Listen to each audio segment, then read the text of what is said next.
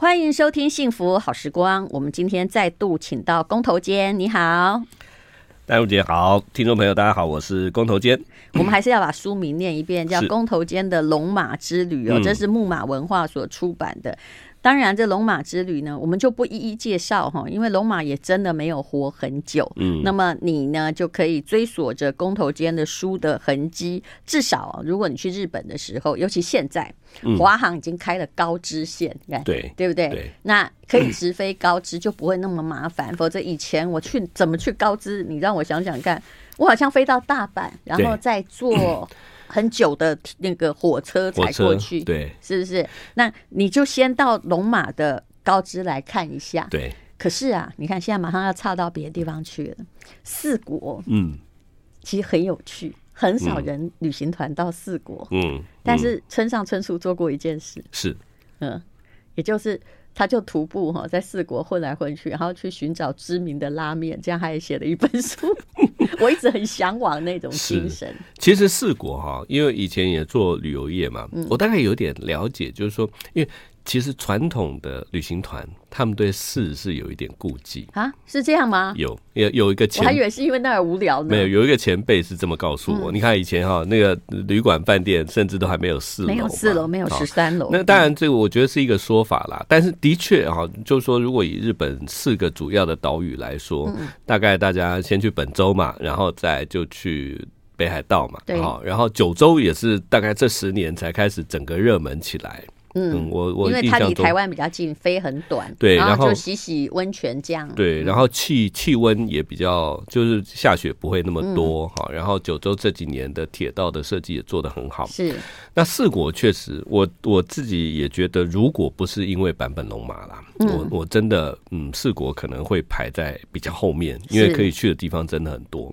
那当时呢，呃，为了要去龙马出生的高知，哦，嗯，呃，您刚刚讲到说华航，它之前是有一段时间确实好像有飞高知，但后来它主要是高松。好，它是飞到那个呃产乌龙面那个地方。那现在是飞高知吧？我不确定，因为我还没看到这个消息哈。那如果可以直接飞高知，当然是最好。但是高松也方便多了啦。哦，就就我也曾经就像您说的，我搞不好把这两个混在一起，让我来查一下。你继续讲。没事，就是说后来我就发现，我也做了一些研究，然后就发现，如果要去呃龙马的故乡高知，嗯，就是要从冈山去换车。对，好，因为那边就是铁道是必须从那边。我就是记得当时是从大阪，对，还要坐火车到冈山，到冈山再换那个不高速的火车。对对对对，没错啊，就是冈山它是有新干线，可是要到高知呢，因为要穿越四国山地，好，所以到现在都还没有电气化啊。我我第第一次去的时候，我还没有特别注意到，后来我再去了两次三次，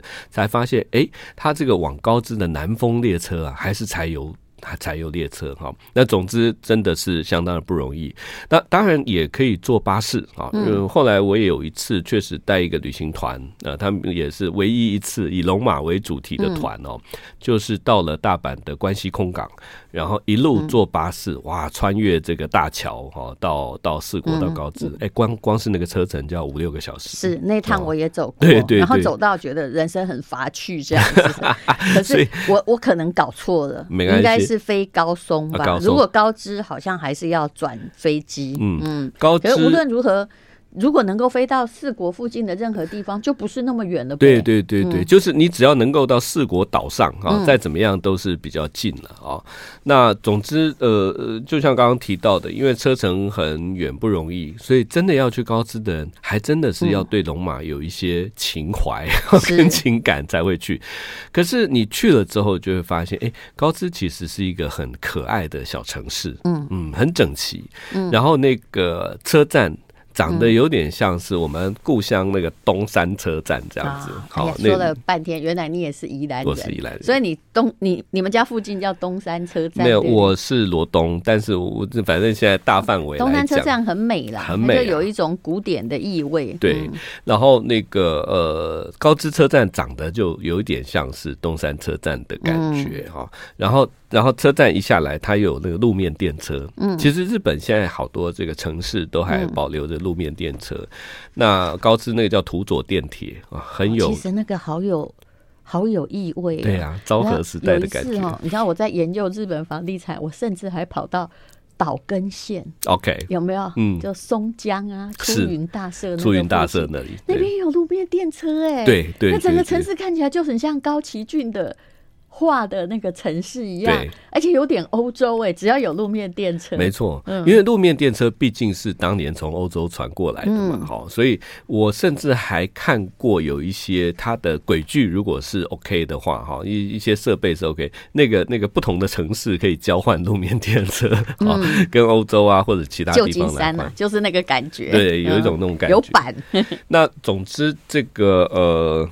哎，对，我们之前也有聊到嘛，就是因为龙马，我去了很多本来不会想去的地方，是，嗯，然后去了之后才发现这个地方是相当有趣。其实日本很多地方都值得探索。嗯、您刚刚讲到那个出云大社，我也去过，因为他们的秩序性很好，嗯、对，不管在哪里，你不会突然要进入了一个什么贫民窟啊，对，乱七八糟，仿佛地狱，不会。嗯、对对对。尤其是我后来因为这些旅行的原因，我反而爱上这种中小型的城市。啊，因为像现在去东京，当然东京有很多还是很很很有趣的啊新的事物，但是因为人太多了。那如果去一个中小型的城市，而且大家都集中在涩谷跟新宿是什么意思？是、啊。后来有朋友约我，我说不好意思哦，你不要。跟我约在新宿或涩谷任何地方见面，明白，对不对？东京也不行，对，不然我可能要过二十四小时才找到你。真的，而且我认为我整个人会变得很烦躁，嗯、因为看到那么多人嘛。欸、我跟你讲，高知哦、嗯、是这样，因为它是在四国的南方啊，对，高松在四国的北方啦。那华航应该是飞高松，高松，可是没有很久哦，嗯，就是一百六十公里，呃，对，两个小时的车道会到，嗯。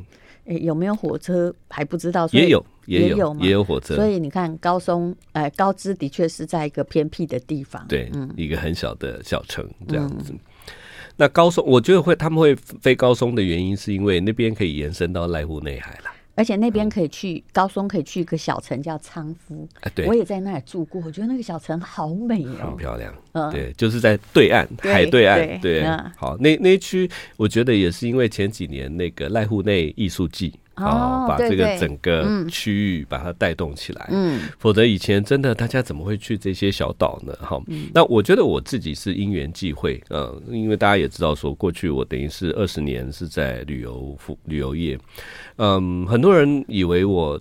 主要是带日本，但是坦白说，我那时候反而没有以日本为主，嗯。啊，原因是因为，好啦，我我我这样讲，可能有些人会理解，就是说，因为原本日本的这种旅行团的生态，我怕它会消磨掉我对日本的喜爱，是，嗯，所以我反而理解，嗯，我反而带的都是欧洲、欧美，哈。不过现在台湾年轻人有好处啊，他们去日本都已经可以自助了，对，但这就是旅行社开不下去的原因，这是。另外一个话题啦，这这个其实其实后来我们就一直在探索，就是说要怎么样好才能够让人家来参加旅行团啊？这个我们等下还可以聊一聊。我觉得旅行团是这样，我现在只有一个 idea，不是就是网络上那种很便宜团啊，乌合之众，大家就是便宜去一去啊啊，慰劳一下自己。那另外一种就是肯定是走一个高价的路线，嗯，然后一定要做某种探索之旅，嗯，这样才能够让，比如说我对日本非常熟啊。你要现在叫我去跟团，真难了哈！嗯、我带你呗，对不对？对。可是如果你今天要弄一个龙马之旅哈，或者呃弄一个什么奥之细道哈之旅，嗯嗯、我可能就会有兴趣，因为我自己去毕竟麻烦，深山林内也不好自个儿走，对，不对？你就让大家一起去 hiking 嘛。对对 对，这需要被规划的。弄个马呀，嗯嗯。I like 幸福好时光，好，今天跟工头间聊旅行。那我们介绍的是工头间的《龙马之旅》，这是木马文化所出版的书，就麻烦自己去看哈。在读历史的时候啊，你会有一种胸怀，也会有一种氛围，这是读历史最有趣的事情。因为我苦苦的在这个历史的这个学术之海中，这边已经游了两年了。虽然苦，但是其实是很快乐的，因为嗯。呃事实上，寻常生活中要引起你好奇的东西不是那么多，尤其是疫情被囚禁在某个固定的地方的时候，嗯、这时候你的脑袋里面有一幅蓝图或地图是很重要的。嗯嗯嗯，真的，其实我为什么呃？之前可能也有聊到说，这个龙马之旅我已经进行了将近十年的时间，嗯、因为都去过但没写。对，第一次二零零九年去，嗯、然后后来陆陆续续一直到一九，那也是因为疫情的关系，待在家里才有时间去做整理。嗯、那确实，我相信很多人在这段时间里面，大概用各种不同的方式来获取知识了。好、嗯，有的人靠阅读，呃，有的人看看看影片，或者是线上课程啊。我相信这两年也非常的热门，但是重点就是。说去找到那个主题，像我们上一段在讲说，这个后来旅行社要要规划行程，嗯，你必须去找到一个不管是历史的、文化的、艺术的主题。你下一个要带什么？嗯，下一个啊。虽然你的人也蛮多，但是我可以 帮你宣传，真的，我保证让他满真的。我们做一个文化性的，对。嗯，这个好，这个这个有一些来龙去脉哦，我必须花一点时间来讲。就是说，像我，如果再雇个谢哲青，我们卖两倍。是，谢哲青一个人就占两倍了。呃，我我过去二十年哈，其实做很多这种文化主题的旅行。嗯然后我后来都开玩笑了啊，半开玩笑，但是一半也是真实了啊。我就开玩笑说，其实人们啊，愿意为这个文化跟艺术付的钱，远不如在品尝美食美酒那么多。那是当然了，所以还是要给他一点那个米其林餐厅。对对。那其实后来我在做日本，我刚刚有讲到说，我带团的时候倒不是以日本为主题，但是自己旅行很喜欢去啊。嗯。那当。自己开旅行社之后，觉得说要做出一些主题的行程来，我突然想到一个 idea 是去做酒厂的旅行。好，因为因为因为酒厂比较没有办法自由行，因为有一些地方都偏僻，你要开车去。你是指日本吗？日本。好，那当然世界各地都是。好，这这个这个 idea 是适用在世界各地，但是法国是已经有一点这个自由行的传统。对对，比如我跑过波尔多马拉松。OK，而且干脆就全部把它跑一遍。而且那边比较成熟，应该就可以去参加一个酒庄的 tour 是是，它本身就有 tour。那但是以日本来讲啊，它蛮难。它它的比较分散，对。啊，它比较分散，而且是不同种类的酒酒种哦。哦。对，你让我想到我在日本参加一次酒之旅，不过那个一般人不能参加。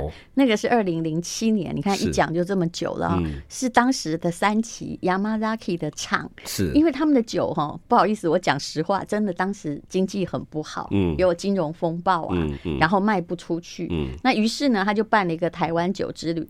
去的人都赫赫有名啊，但除了我之外啊，还有谁啊？林一峰啊，嗯，这个威士忌大王哈，还有这个黄培俊，就是轻井泽的这个投资人哈，还有哦，漫画家萧炎中，那其他有好几个都是品酒界的，当然我们是受免费招待。我那时候去哈，就是可以呼应一下，我才知道酒厂好美哦。对呀，对不对？对呀，啊，对，这这也是重点，就是我去了一些酒厂之后，都在比较深山林内，但是。很美，因为它有历史，还有创办人的雕像。没错，那当然像三崎已经算是一个，它它已经比较像观光酒厂，啊是是，是的。但是有一些这种所谓百年酒造，好，嗯，好像我在北海道看过一个的那个酒厂叫小林酒造，哇，那也是，就是它有开放吗？它有开放，它有开放，它它会，当然贩卖处是一定开放，嗯，然后他们包含他们自己原本住的家。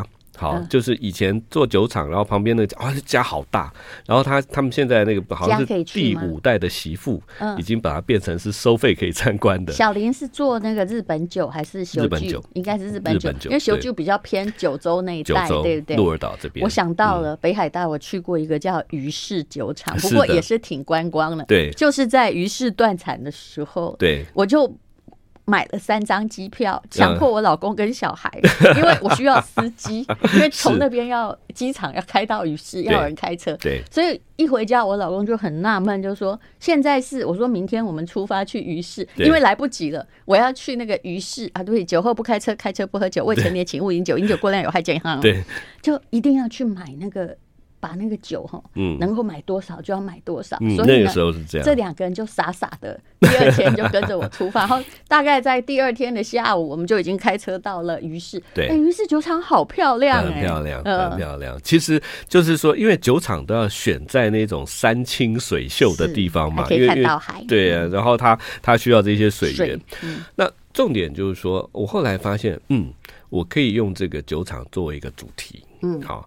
然后，正如您刚刚讲到的，就是你需要需要开车嘛，啊，需要需要有人开车。嗯、那呃，为什么不要用一个巴士啊，一个游览车就解决大家的交通问题？啊、嗯，然后到那边，当然你就可以呃，当然就就会有现场的酒厂的导览，好、嗯，我们就可以很安心的，然后有问题也可以询问他。是是。呃，像我那时候就是会找一个翻译来帮他大家解解答这些问题。哎、嗯，你如果有要。办这个啊，我们就报名参加。嗯、你你放心，我很会招这个团。对。对而且你可以做什么各种限制，而且而且没有这个就好，不喝酒不能来。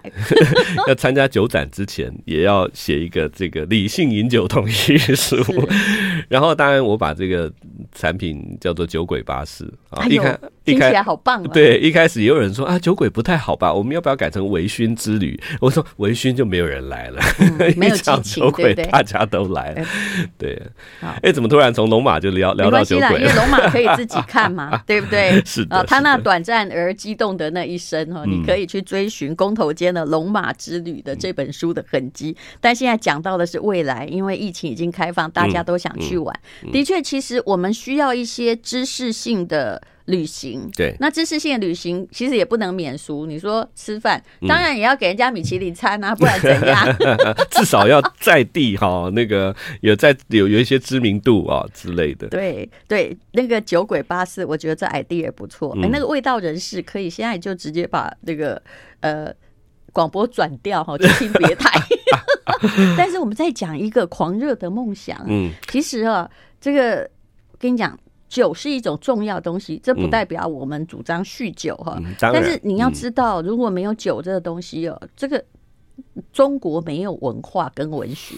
对不对？李白、杜甫都很厉害啊！而且，其实你不知道的是，杜甫的诗里面提到的，如果你要一篇一篇去找做统计学，他提到饮酒的诗是李白的三倍。嗯，哦哦，这人这么爱喝，可是可能他喝的也不太好，所以他们两人命都也没有很长。明白，明白。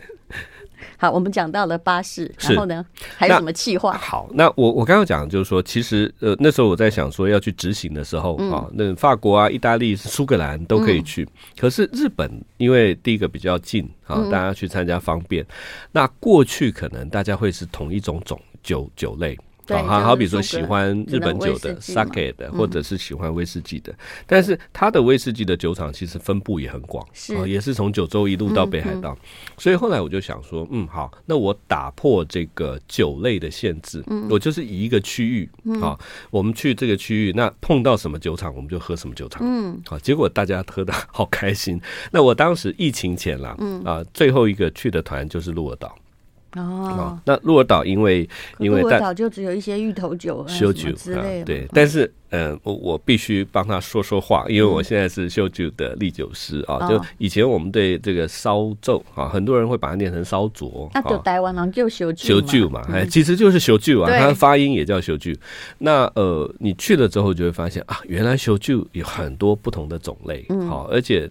真的到鹿儿岛跟周边去喝一圈的时候，有很多人跟我去了之后，就重新发现到修酒的美好。那我也报名好了，因为我以前你应该看到我的眼神，就是说我一直觉得修酒，我不管我怎么喝是个不太好喝的酒。对于我们这种哦，这个重度酒精精的，明白明白，很我喜欢很单纯的味道的嗜好者而言，尤其是九州有一个知名的酒的品牌，是不是叫情根雨毒？对。哇，它的名称真是太好听了！是我每次都忍不住叫它，但是我说真的，如果我会没喝完，就是它。我还喜欢另外一只叫空山独酌哦，对，你看名字多好听。对啊，对啊，那个很符合我的情境，这样。嗯、但是真的，我们去这样绕了一圈下来，大家对这个烧酒都改观哦。好，那我们呃以后就等着这个旅行团。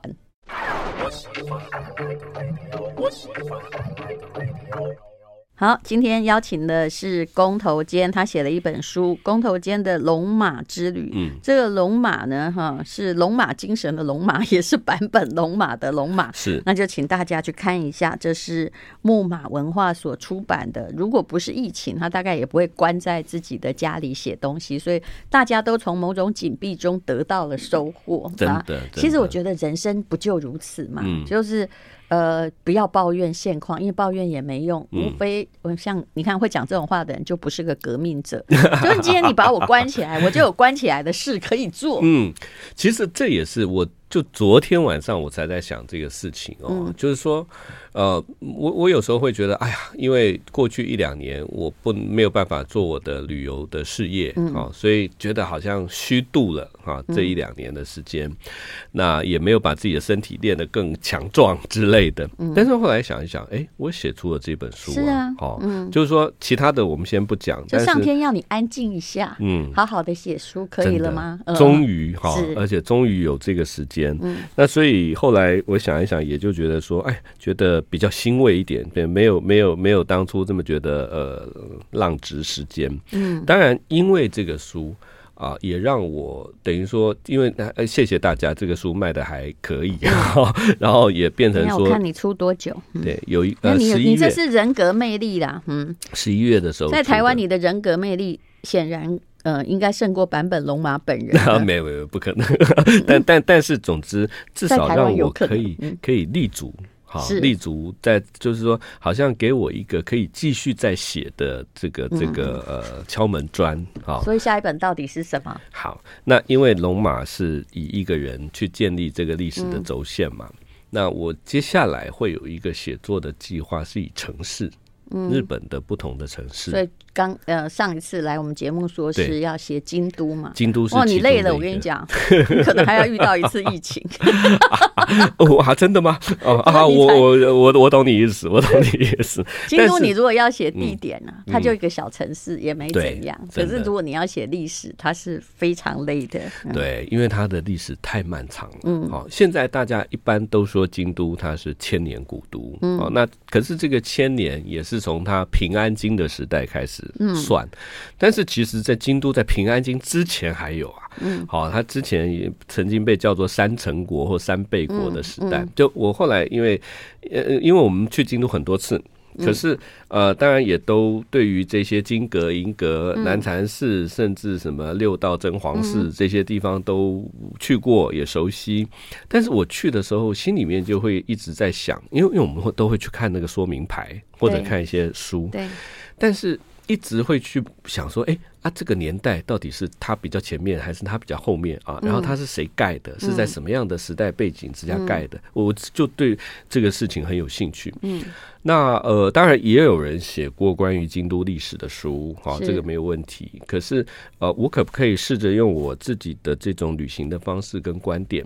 这问题就是你要有你的观点，对，没有观点不好看，而观点是附着于一个人的人格，对，跟他自己的素养上面的。那素养不敢当，但至少就是对于这个历史，对日本的历史是有兴趣的哦。那大家从从《罗马之旅》这本书，大家也可以看得出来。而且上一次我们也聊到，因为哈。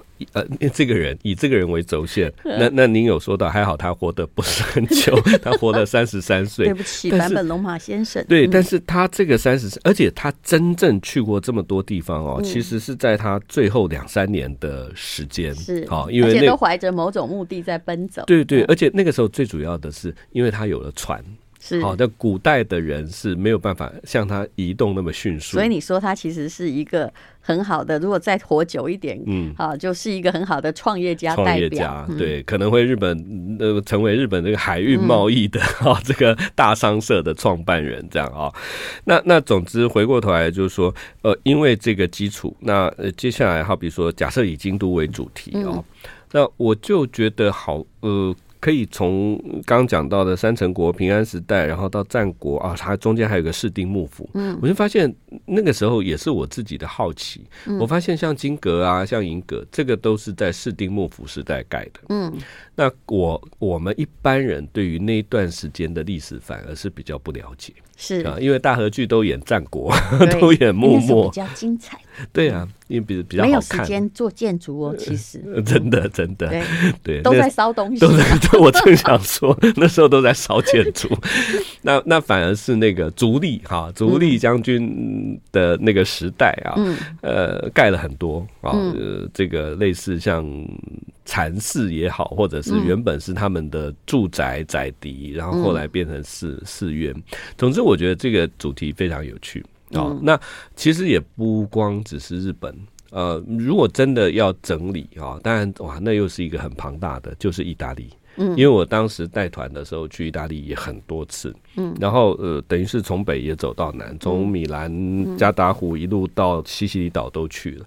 那意大利也是一个呃历史很久的地方。啊，两千年前的罗马帝国，嗯、如果要从罗马帝国，甚至从罗马人之前的哦，这个一些当地的著名来开始写的话，我觉得也会很有趣了。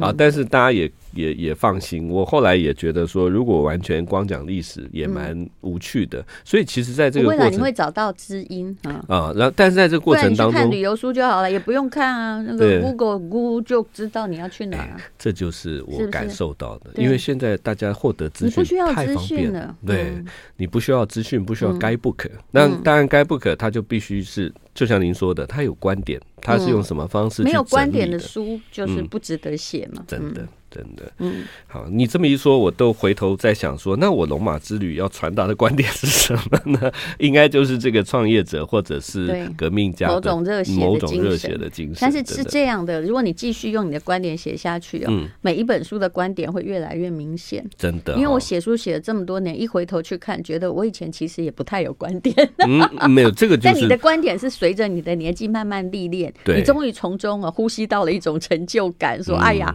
年纪大也还是有用的啊！”啊，这这这是我最近而且你还蛮 在想的事，而且你突然发现你相当确定自己的观点，也不用再那么的卑微了。那个，我我再举一个例子，就是说，因为最近除去年除了写书啦，我觉得另外一个算是小小成就，就是开了 YouTube 的频道嘛。嗯，好，那那个你是最近才开的？我是大概半年前。啊，那你也开得很短呗、嗯？对对对，但是你知道我们那些，我最近认识了一堆可爱的百万网红，他年纪都比我们小很多，是他们都有几一一百万或两百万啊，是他们其实开很久了，对对，差不多十年八年。像可能我比较熟悉的是 Chip，Chip 有一百多万的订阅者，就是很久很久了，对，但没有关系，是我觉得哎还好，这个半年哈也算累积了，现在大概有四万的订阅。你的叫做工头间的什么？旅行长。哦，旅行长，所以旅行长是我在公司的抬头啦。对，那当然还要慢慢累积。我来看一下，我有几万。你看，我都没有理他，是因为我的。呃，YouTube 事实上就是 Podcast 的没有声，就没有影像版。OK OK，但是也好好几万哦。嗯嗯，没有，因为本来就是好比说您的书迷啊，或者是本来的听众会累积下来，他就很习惯没有从那边听，他从这里来听。因为现在大家真的很熟，呃，很很很习惯用手机啊来看或听东西这样。那我要讲的是说，一开始我半年前开始重新开这个频道的时候，嗯，呃，当时也不太确定要做什么，嗯，只是想说。啊，我既然叫旅行长，我还是讲一些跟旅行有关的。结果呢？那那结果做了几集之后，就发现，OK，即使是旅行，大家对于日本也比较有兴趣。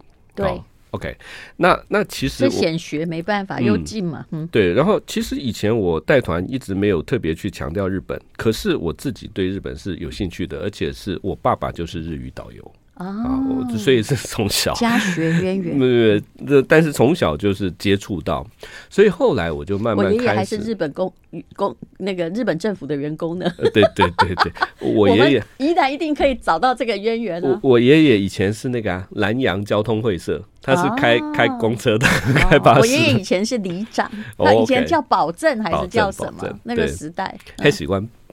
背公，我伯公有当过。好，回回回头讲到说，所以那时候在做主题的时候，慢慢就发现说，好吧，那我就把我喜欢的日本的主题拿出来讲。嗯啊，一开始当然也是讲跟旅游有关，介绍新的景点啊，因为准备要开放了。但后来就觉得在书房讲，对不对？嗯，后来就讲历史啊，因为龙马、幕末这些，呃，就发现历史看的人也很多，反而可能比旅游的多。所以后来我大概，因为他们是比较热忱者，嗯，觉得我不止在旅游的那些人，嗯、对。但是我要呼应的是，您刚刚讲到，就是说，慢慢做影片或者写作，累积下来，就慢慢会晓得自己的特色，对啊，跟真正想要表达在哪里。是是对，我们不需要去比较那个人数，就是你做你想要做的事情，真是人生最大的快乐。嗯，我当时做 Podcast 也是这样，我根本没有想到要怎样啊。同意，对，就是。我就是讲我想讲的事情，这样就好了。嗯、好，我们待会儿再聊。I like 103, I like radio. 幸福好时光。啊、呃，今天工头间带来他的工头间的龙马之旅哦，人家已经卖的很好了啦，但是就麻烦你去看一下，也许你的日本之旅会更有深度一点点，至少你会知道啊、呃，这个国家经过了一条什么样的道路，嗯、而龙马其实代表着那个时代的一个年轻人的热血精神。在历史上实质，你会感觉到好像 do nothing，就是真正的影响力说不出来。可是呢，他的精神感召却是呃这么多年来一直都存在。好，那我们现在就讲到了工头间他将来想要写的历史哦，还有他在拍这个 YouTube。这样啦，你如果要去京都的时候，你就跟我说一声，好，我免费去陪你啦，我我自己去爬这个这个买机票自己过去。嗯。我可以准备什么西田几多郎啊，哈，或者是呃织田信长，我复习一下，然后在我们公司的那个米其林餐厅，你觉得这样如何？哦、结果到最后就变成，呃，大家要记得米其林餐厅，通常是这样。在那个樱花开的时候，高濑川啊，对，那个餐厅你就是坐在河边哦。真的超有情调的，什么都不知道也很有情调。这个好了，我就在直接在这边承诺哦，这个餐厅一定要把它写进去。嗯、无所谓，因为那个 呃，生意已经很好，我们只收租金。嗯，因为其实是这样，我就觉得说，呃，以前早期的时候，我自己在旅行，我是不太重吃的。嗯那但这也是一个过程啊，就是我们年轻的时候去旅行，你想要心急着想要去看更多的啊博物馆或者是景观或拍照。我可以体会，我以前在意大利那么难吃的披萨，我都吃了好多 对呀，有没有？上面啥都没有，对，只有番茄酱。所以是没你说的没错，像我们在法国就是吃可丽饼哈，到意大利对，就是吃披萨，就是很快把它吃完就要去拍照看景点。可是，一直到啊、呃，真的后来带团，然后去了意大利，然后当然也是跟着团一起吃餐厅嘛。嗯、坦白说，团吃的餐也没有特别好，对，除非很贵的团。对，但是就已经觉得哇，原来好多东西很好吃，嗯、而且每个地方有每个地方不同的特色。你知道你为什么吗？因为你跟我一样是宜兰乡下人。呃、我们宜兰 我们必须承认这一点，就是哎，有简单的食物吃，其实也蛮满足的，不要饿就好了。那倒真的。因为因为以前阿公阿嬷还在的时候，也都是吃一些很简单的食物啊。那可是后来就慢慢发现说吃啊美食或者是现在都讲美食美酒，但是反正就是感觉对旅行更有记忆。对饮食是因为真的把这个东西吃下吃下去。还有一个问题，因为在欧洲或日本都一样，你请问晚上不吃饭？你旅行的时候干嘛？对，所有店都关了，一片黑压压的呀。对啊，而且而且大家其实，尤其是欧洲，很多人就是把这个吃饭就是就是晚上唯一的活动的活动。对，那日本当然也是有很多的呃不同的这个呃地方的特色的风味可以选择哈。那等后来我我就说，后来慢慢的我在旅行当中也会去特别安排，嗯或去挑。好，比如说今天啊，就像拿您刚刚讲的京都高濑川好了，高濑川这边我当然也有很多餐厅可以挑。嗯，那我书里面也有写到，有一次我去的时候，就是看到一个资讯，就是您刚刚讲的以前留下来的小木屋。嗯，然后这个小木屋呢，据说是当时的某一个凡好的凡士，是他住的地方，很简陋。非常简陋，逐年不详。对，逐年不详，然后很简陋。可是这家呃杂志就报道他啊，说他现在被顶下来做成一个小餐厅。是，他应该没有到米其林啦，因为他提供的就真的是粗茶淡饭。嗯，就当时可能是这些武士当时吃的哈，就是那个小鱼、山椒小鱼这样子哈，啊配白饭。嗯，可是我就特别跑去这里。啊，然后我因为我我我要的是我在这个空间里面度过那段时间，让我去体会到。那你一定也跟我一样去过京都，好像是在二条城附近一个鸟不生蛋之山上，还要自己走路上去，要爬很久，有个咖啡厅，是，而且在那里呢不可以讲话。哦，那家我还没去过，你应该知道我说哪一家的。我那天真的是哦，冒着暴风雨哦，因为。就只有那个时间，我预定要去。我一直在看着那座山，说我要走上去。后来我还是走上去，就遇到了一个外国人，金头发的走下来跟我说 “no”，也就是因为那条路只有那家餐厅。他上面我后来还是他说 “no”，我还是往上去了。就上面就贴着一个布告说，因为今天下雨没开。所以你看，大家是来找文化的呀。对对对对对，而且你在路上碰到这种。算是同好，嗯，也是一种很感动的感觉。就因为我们有同样的目的要来。说到这个啊，这个我去龙马的坟墓好几次。嗯啊、呃，上一次当然我出书之后还去一次，就是他的坟墓在在东山，在那个高台院再往上走，就后来就直接在埋骨于京都。对对对，但我要讲的重点是我上一次去的时候，发现龙马的墓墓前面放着两瓶台湾金牌啤酒，然后就想说，哦天哪，多浪漫啊！对啊，这个一定是有人从台湾特别带过来哈，然后拿去献在他的墓前，是不是？非常有趣？以后我们带高粱呗。对，好，我们待会儿再聊。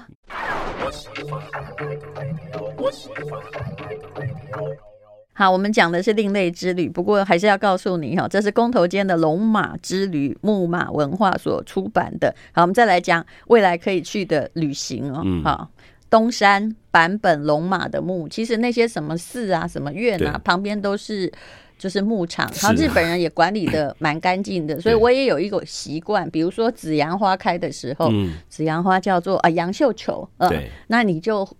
去墓园是去赏花的。对，樱花的时候，枫叶的时候，墓园其实也都有它的风景。嗯嗯，其实这个墓园哦，当然有有有时候我们看多了日本的那种怪谈，可能还是大家会有一些各种不同的想象。嗯、但是我真的去很多。那重点就是说，呃，一些历史爱好者啦，哦，不只是在日本，然后就像你说杰杰克卡夫卡的坟墓，对，我去那个去找卡夫卡的墓啊。对啊，然后没有人要跟我去哎、欸，真的，我有。征求那时候有五五个人嘛哈，我是征求团员同意，大家都看着我，然后说卡夫卡是谁，然后我就走了。那种孤独非常美好。呃，我还有另外一个行程，那时候也是大概每年七月的时候，嗯、是南发，就是薰衣草开的时候。是是。然后南发我们就跟着当时 Peter Mayer 的 Peter Mayer 对三。哎、欸，下次有这个团也可以找我，虽然我去过很多次，对，但是专程哈那个不容易。对，那个跟着团比较好安排，因为你。没很多地方没有火车，没错，嗯，因为那些山城。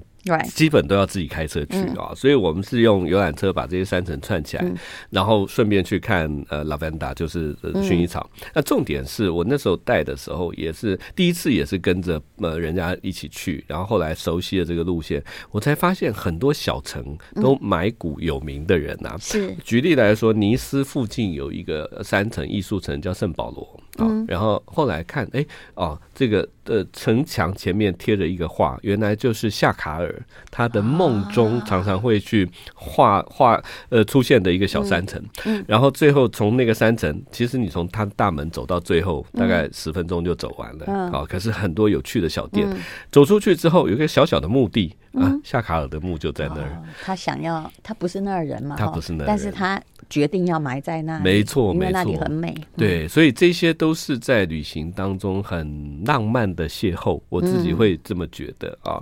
那如果没有走。到那个墓就不知道啊，原来这个大家都知道的画家就在这个地方。嗯，那所以我觉得很多种不同的主题可以做啦。我觉得分众的主题旅行应该会变成以后大家虽然也大家都已经讲了很多年了，但是。各类型的主题应该都可以被。其实这个就跟你说的版本龙马一样嘛，嗯，就是这是一个精神感召，对，就是如何去把它串起来，让这个旅行对你的人生还挺有意义，而不是说啊，我们来看看啊，就是上车睡觉有没有，下车尿尿，这还真的让人害怕。嗯，可是那个也要到你的素养哈，还有。呃，富裕程度到一个程度，才可能真正进行这种文化之旅。我觉得这都是一个过程啦。嗯，旅行本来，旅行本身哦，除了说学习到一些事物以外，旅行的方式也是一个必须学习的过程。嗯，哦，那我自己说真的，有那有人就会问我啊，他说：“那工头，如果你现在自己去旅行，哈、哦，你会是什么模式？”嗯，我跟你说，我现在叫放空之旅。嗯、我现在因为以前工作带团很、嗯、很那个是很紧张哈。压力很大，所以带完团之后去一个地方，我甚至都不做任何计划，去了。